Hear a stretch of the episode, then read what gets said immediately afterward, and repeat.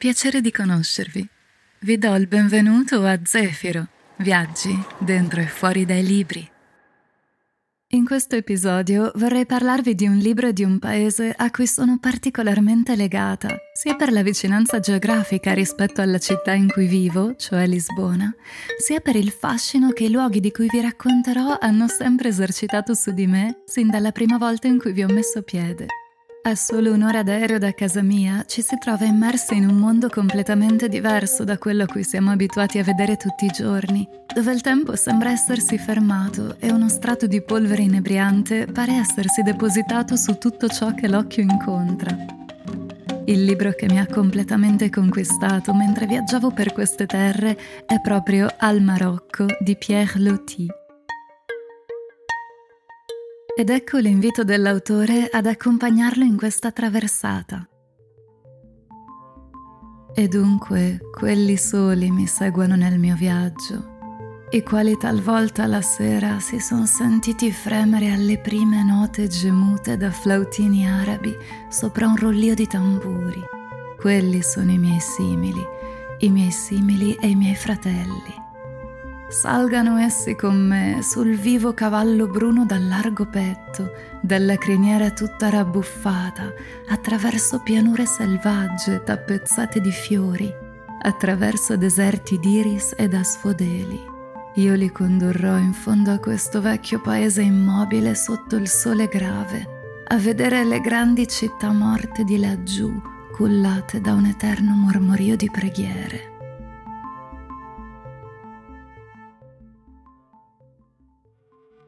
Non si può dire che abbia scelto il racconto di un viaggio recente, ma le sensazioni che mi ha trasmesso questo libro sono talmente attuali e alcuni aspetti sono rimasti così fedeli a come appaiono oggi che non ho potuto fare a meno di trovarvi un fascino indescrivibile nel leggerlo mentre percorrevo qualche tempo fa le strade e stradine misteriose che si intrecciano senza sosta nella più antica delle città imperiali.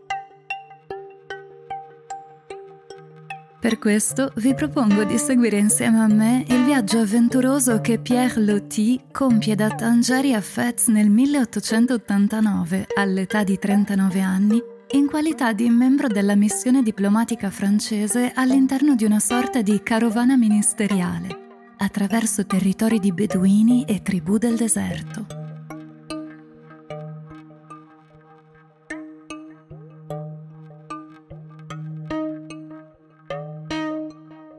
La sera di questo stesso giorno del nostro arrivo al tramonto, vado a fare la mia prima visita al nostro accampamento da viaggio che si prepara laggiù, fuori dalle mura, sopra un poggio abbastanza solitario che domina Tangeri. È tutta una piccola città nomade, già montata, già abitata dai nostri arabi della scorta Intorno i nostri cavalli, i nostri cammelli, le nostre mule da trasporto, legati con corde, pascolano un'erba rasa profumatissima. La si direbbe una tribù qualsiasi, un duar. Tutto l'insieme esala un forte odore di beduino e dalla tenda dei cammellieri escono dei canti tristi in voci di falsetto e dei suoni flebili di chitarra.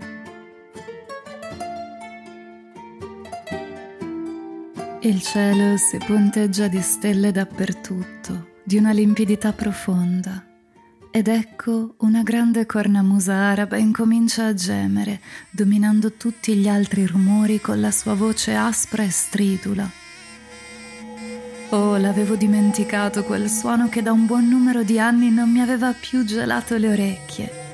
Mi fa fremere ed io provo allora un'assai viva, violenta impressione d'Africa una di quelle impressioni di giorni di arrivo, come non se ne hanno già più l'indomani, quando la facoltà di paragone si è smussata al contatto con le cose nuove.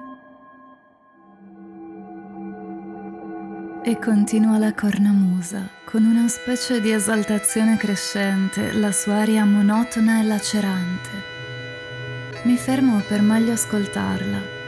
Mi sembra che ciò che essa canta sia l'inno dei tempi antichi l'inno dei passati morti. Ed ho un istante di piacere strano a pensare che io non sono qui che alla soglia, all'ingresso profanato da tutti, di questo impero del Maghreb dove penetrerò tra poco, che Fez, meta del nostro viaggio, è lontana, sotto il sole divorante, in fondo a questo paese immobile e chiuso, dove la vita rimane la stessa oggi come mille anni fa.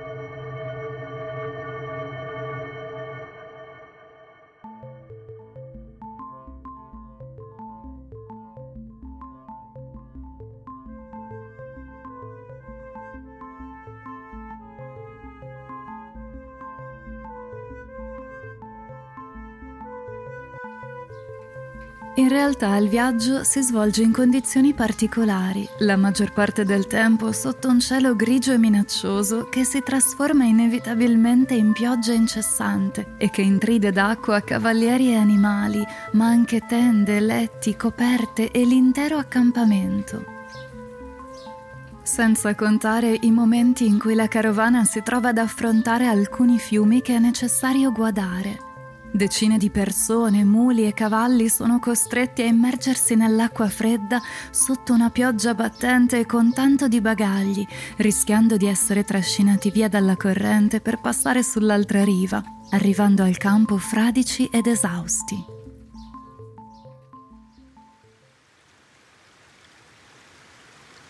Il fiume Oued, ingrossato dalle piogge, è agitato, rapido, accavalla rumoreggiando le sue acque torbide che sembrano infatti molto profonde.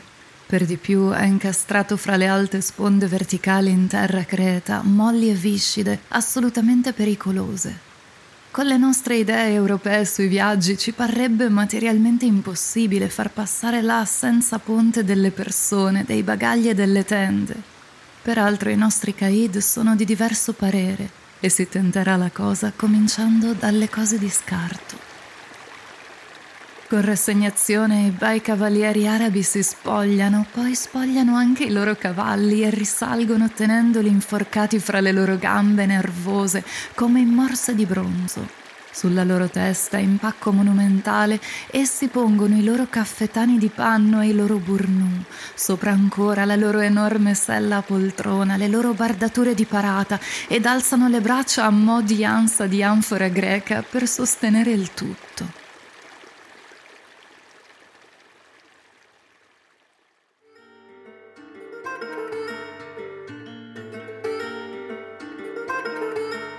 Le tappe si svolgono in zone molto diverse, sia dal punto di vista del paesaggio, sia per quanto riguarda le tribù che vi abitano. Alcune più amichevoli di altre e nonostante la spedizione si trovi sotto la protezione del sultano e in ogni territorio siano forniti scorte e viveri per la sopravvivenza della missione, il pericolo di essere attaccati da ribelli è costante, soprattutto la notte.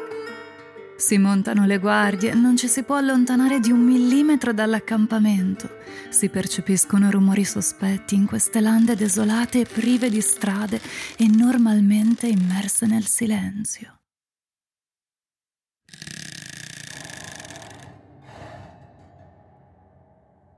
Siamo ancora presso i Beni Malek, ma vicinissimi ai Beni Assem, una tribù predatrice e pericolosa. C'è del resto un adagio conosciuto dai viaggiatori marocchini secondo cui una volta varcato il fiume Cebu bisogna diffidare e fare buona guardia. Dopo due ore di strada incontriamo i cavalieri dei Beni Assem che ci attendono. Dei veri briganti, non c'è pericolo di sbagliarsi vedendoli, ma briganti magnifici, le più belle figure di bronzo che abbiamo visto mai le più belle attitudini, le più belle braccia muscolose, i più bei cavalli. Ciocche di lunghi capelli che sfuggono ai loro turbanti al di sopra delle orecchie contribuiscono a dare alla loro fisionomia un non so che di inquietante. Bisogna guardarsi bene, peraltro, questa sera più che mai. C'è ordine tassativo di non allontanarci dal campo. Non solo noi abbiamo per vicini i Beni Hassem, ma soprattutto non siamo che a un'ora dalle montagne abitate dai terribili Zemur, fanatici intransigenti, ladroni assassini e da parecchi anni in aperta ribellione contro il governo di Fez. Il sultano stesso, quando viaggia con il suo accampamento di 30.000 uomini, evita questo paese dei Zemur.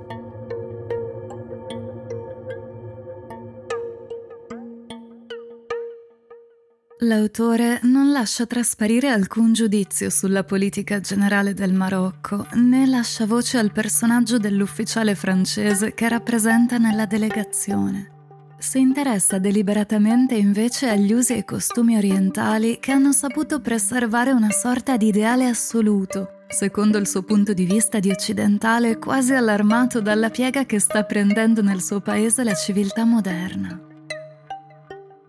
Si intravede allora la sua segreta predilezione per queste terre di Islam in virtù di un sentimento atavico o di un'esistenza precedente che gli dà la consapevolezza di avere un animo affine a questi popoli.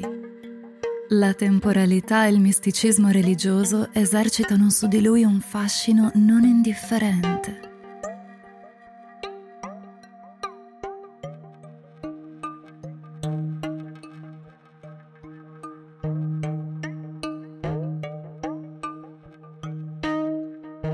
Per non so quale fenomeno di atavismo lontano o di preesistenza mi son sempre sentito l'anima per metà araba. Il suono dei flautini d'Africa, dei tam tam, delle castagnette di ferro risveglia in me ricordi insondabili, mi affascina più delle più sapienti armonie il più piccolo arabesco cancellato dal tempo al di sopra di qualche porta antica ed anche soltanto la vecchia calce bianca gettata come un sudario su qualche muro in rovina mi immerge in fantasticherie del passato misterioso. Fa vibrare in me non so quale fibra sepolta e la notte, sotto la mia tenda, ho talvolta porto l'orecchio, tutto preso, fremente, nelle mie latebre più profonde, quando per caso da una tenda vicina mi giungevano due o tre note, gracili e lamentose come il cadere di gocce d'acqua, che qualcuno dei nostri cammellieri, sonnecchiando, traeva dalla sua piccola chitarra sorda.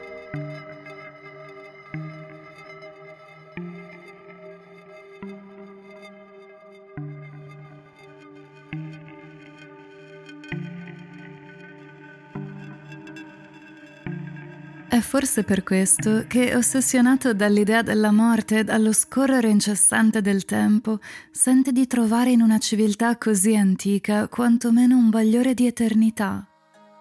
E i termini che nel racconto indicano la vecchiaia e l'immobilità delle cose sono numerosi e ritornano con molta frequenza.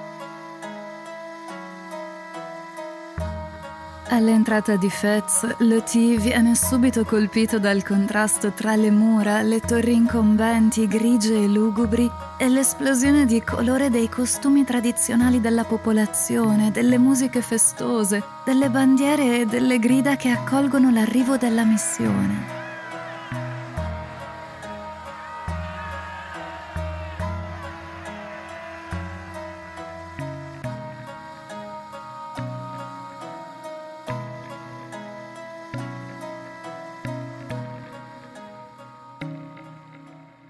Giunti in città, tutti i componenti della delegazione devono passare tre giorni in quarantena, come ad obbligo per chi arriva da fuori, e rimangono isolati in uno dei maestosi palazzi nascosti tra il labirinto di vie della città vecchia.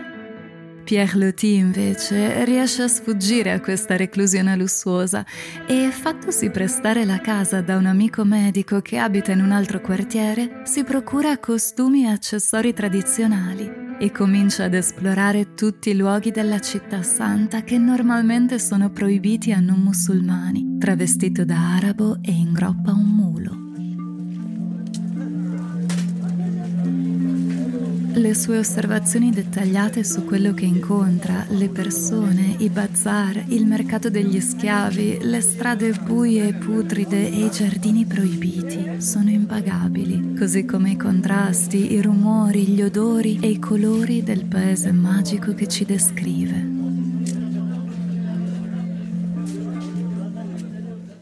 Di queste piccole vie che si incrociano in ogni senso, la più stretta, credo, e la più nera è la mia. Vi si penetra da una bassa ogiva e vi fa quasi notte in pieno giorno. Essa è cosparsa di immondizie, di topi morti, di cani morti. Il suolo vi è scavato in mezzo in forma di ruscello e vi si affonda fino a mezza gamba in una fanghiglia liquida. Bussano alla mia porta. So chi è Scendo ad aprire con un vestito arabo molto semplice in lana bianca, un po' sciupato, come se ne vedono a tutti i passanti nelle vie. Trovo in basso tre mule ferme, con la testa volta dalla parte dove bisognerà partire, a cagione dell'impossibilità di girare fra queste alte mura che si toccano quasi. Partiamo tutti e tre senza dirci nulla, come per una meta convenuta. Camminiamo a lungo, in fila sotto questa pioggia ostinata che rende più lugubre il labirinto delle piccole strade oscure. Attraversiamo dei bazar coperti in cui regna perpetuamente una specie di crepuscolo. Siamo sfiorati da ogni genere di persone e di oggetti, schiacciamo dei passanti contro le case e sempre raschiamo coi nostri speroni i vecchi muri.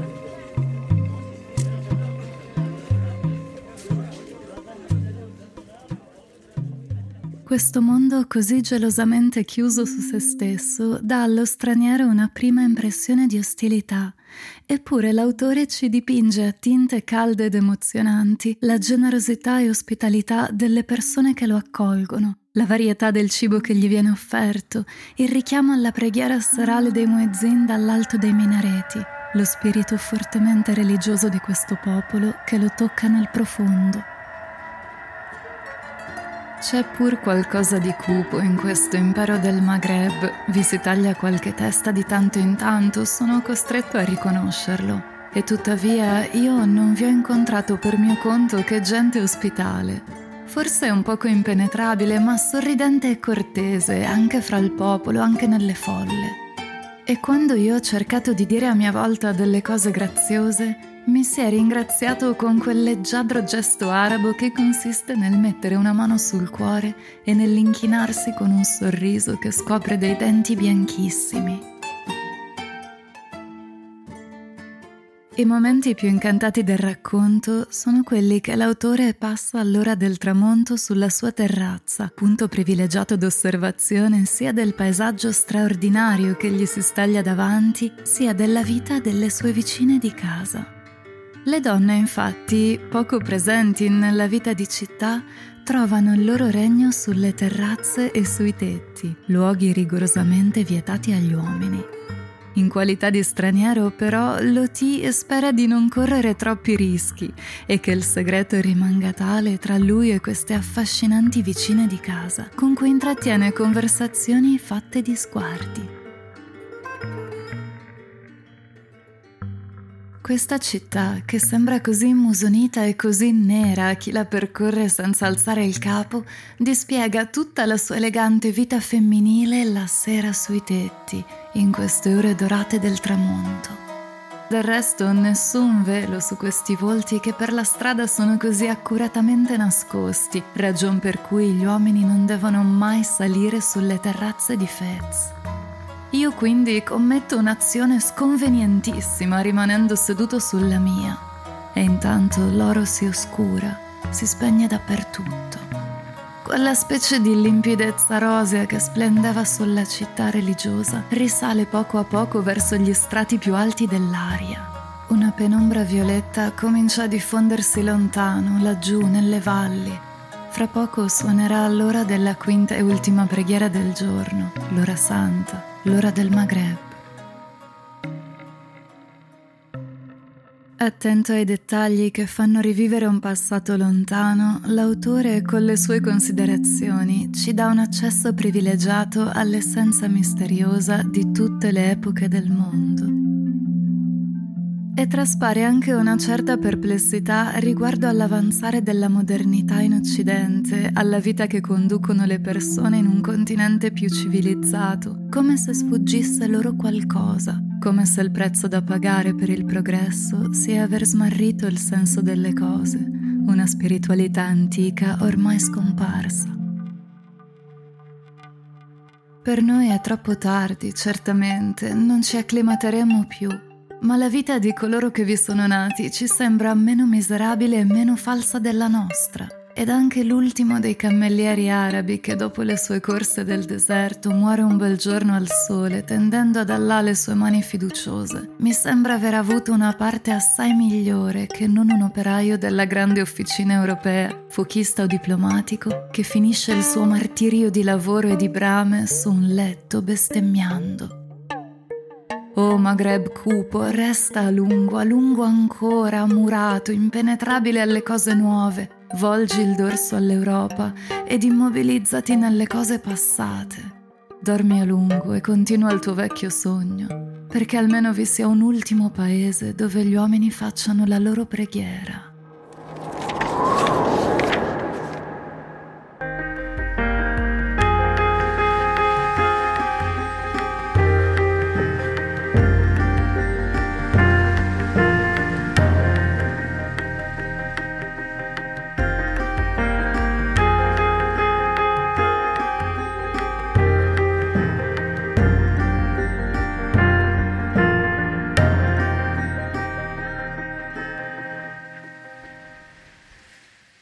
Grazie per aver ascoltato questo episodio. Se vi è piaciuto, lasciate una recensione sulla vostra piattaforma di ascolto preferita, seguitemi ai link che trovate qui sotto e se volete sostenermi andate sulla pagina patreon.com slash zefiro.